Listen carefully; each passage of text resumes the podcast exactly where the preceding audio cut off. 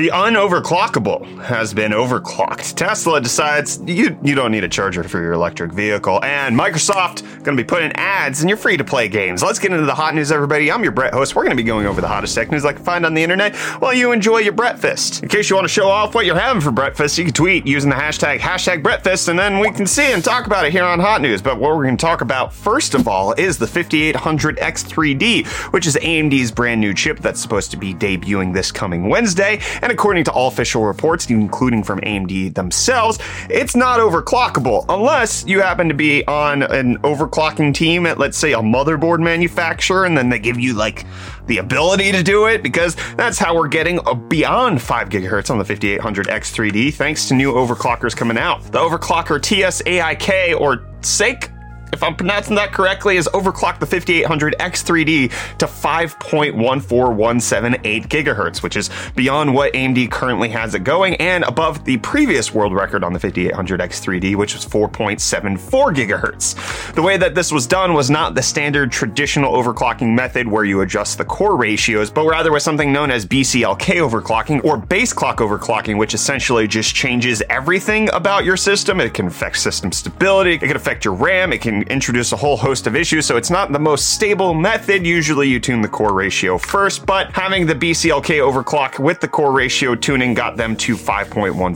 gigahertz, which is much faster than AMD was letting on. But again, this is because MSI has allowed them, number one, to have access to the chip beforehand, and then number two, has probably allowed them a tweaked BIOS so that they could go ahead and overclock it nonetheless. This is not something you and I are likely to do at home, but it does show where there's a will and money and connections, there's a way. And there's a way that we're going to see what's going on with AMD's next Ryzen 7000 series CPUs because we're getting we're getting leaks of a B650 motherboard running at some surprise voltage on the V-core, 1.532 volts, which in case you're not familiar with AMD's Ryzen chips, typically you're like 1.35 to 1.4 in the normal range. If this is what it is steady and not something that's just a spike as they took the screenshot, then this might mean that Ryzen 7000 could potentially either start with higher voltages or scale really well with higher voltages, which might mean overclocking might be a new thing, or this could be a screenshot that doesn't necessarily indicate of anything of actual performance as it actually is happening because it's just a screenshot and doesn't really indicate anything that's going on in the world at all, which is exactly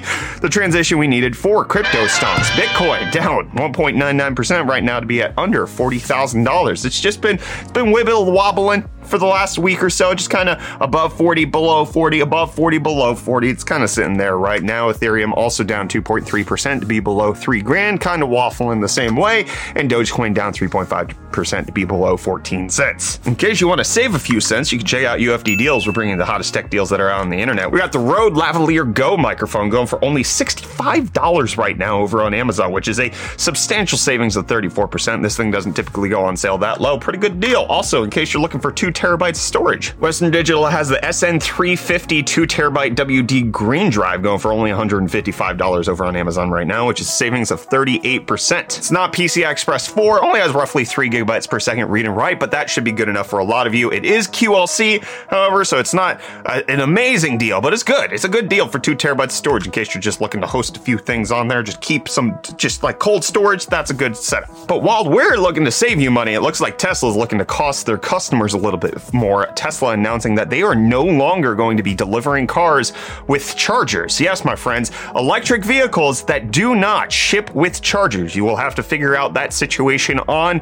your own. Elon Musk tweeting out that usage statistics seem super low for the mobile chargers that they include, so it seemed wasteful. On the minor plus side, we will be including more plug adapters with the mobile connector kit. Just like iPhone, just like Samsung, you cannot get your Tesla with an electric vehicle charger anymore. However, after some backlash that was received on the internet, Elon Musk saying that they're going to drop the price of the charger by $75, and also people who are currently expecting delivery and potentially expecting to take home a charger with their vehicle.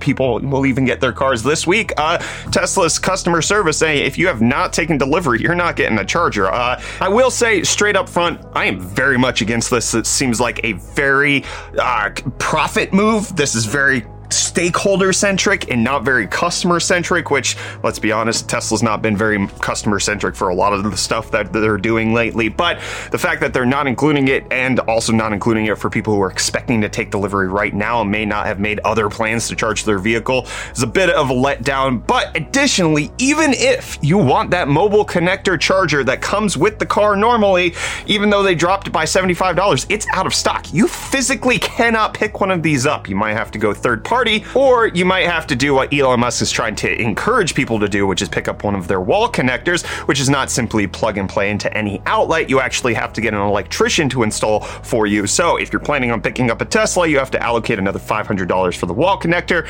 and probably another 500 ish dollars for the electrician to come out and install it for you. So add another grand to your Tesla charger, but at least Tesla gets the extra $500. They lower their cost by not shipping the mobile connector in there. They're making more money than ever. I think this is a really terrible move for the adoption of electric vehicles as people who are probably picking them up may not know what they need in order to charge it. Tesla does have a really good charging network with the supercharger network, so people can charge that. But if you don't live close to one, this might actually create some issues for you. And this seems like a very just anti consumer move in a world where I hopefully hope that it does not get picked up by other electric car manufacturers. This is something that I think should be included in the cost of the electric vehicle that you can charge it at home. I even if the usage statistics are low, having it in my car being ready in case I find myself out and about and I accidentally don't have enough charge because I didn't plan correctly, being able to plug into a wall outlet, super helpful.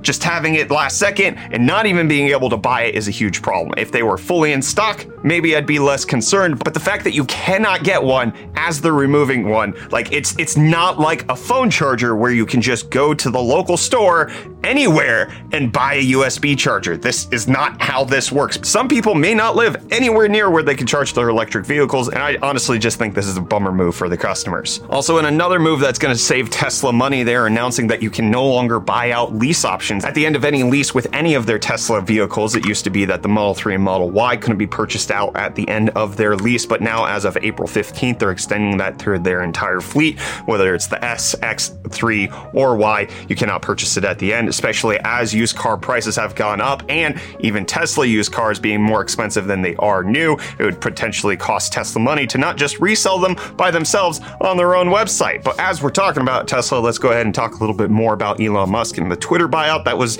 developing last week. Twitter announcing a what is known as a poison pill initiative in order to potentially prevent Elon Musk from doing a buyout of everything that's going on. It'll trigger if any shareholder has over 15% and make it so that they can potentially dilute the shares by offering common stock options to people who are already shareholders, thereby reducing the leverage of the person who's trying to buy out the company. But Elon Musk is no longer even Twitter's largest shareholder. Vanguard announcing towards the end of last week that they have been purchasing, not be in reaction to Elon Musk, just as part of their portfolio strengthening, that they now own 10.3% of Twitter, whereas Elon Musk only owns 9.2%. So he's no longer the largest singular shareholder, even if it, he's a person. It's still like they Vanguard has more power than Elon Musk at this point in terms of raw share options. But while we're talking about money being made, Microsoft doesn't want to lose out. They are now working on a way to sell ad space in free to play games on the Microsoft Xbox Store. It's not quite clear how this is going to work, but Microsoft looking at virtual billboards to sell ad space in the games that you aren't playing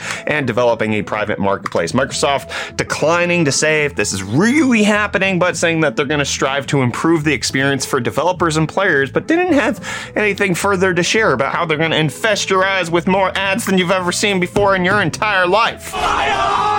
And in case you want to see more Apple chips than you've seen in your entire life, we just have to wait a little bit for the M2 chips. Bloomberg reporting that Apple is now testing up to nine different computers that will have their next generation Apple M2 chips, making things faster. Obviously, we have to wait for this. There's been tons of rumors that Apple was going to release a MacBook Air with an M2 chip anywhere in the last six months. That hasn't really come to fruition, but I'm looking forward to whatever Apple has up their sleeve, considering just how revolutionary the M1 and its subsequent subsequent variants have been for the competing computer industry, as I'm trying to say all of that. And we also got indication of AMD's next gen stuff, the refreshed RDNA 2 GPUs popping up at a French retailer with some pricing. Don't necessarily take this as what the pricing of these GPUs are going to be, but the 6950X, 6750X, and 6650X popping up. 6950X starting at 3151, the 6750X starting at $1,400, and then the 6650 XT starting at 88.9. That was a weird way to say that number, but I did it anyways. And what I'm gonna do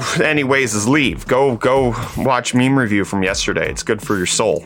See you tomorrow, my friends, for more hot news.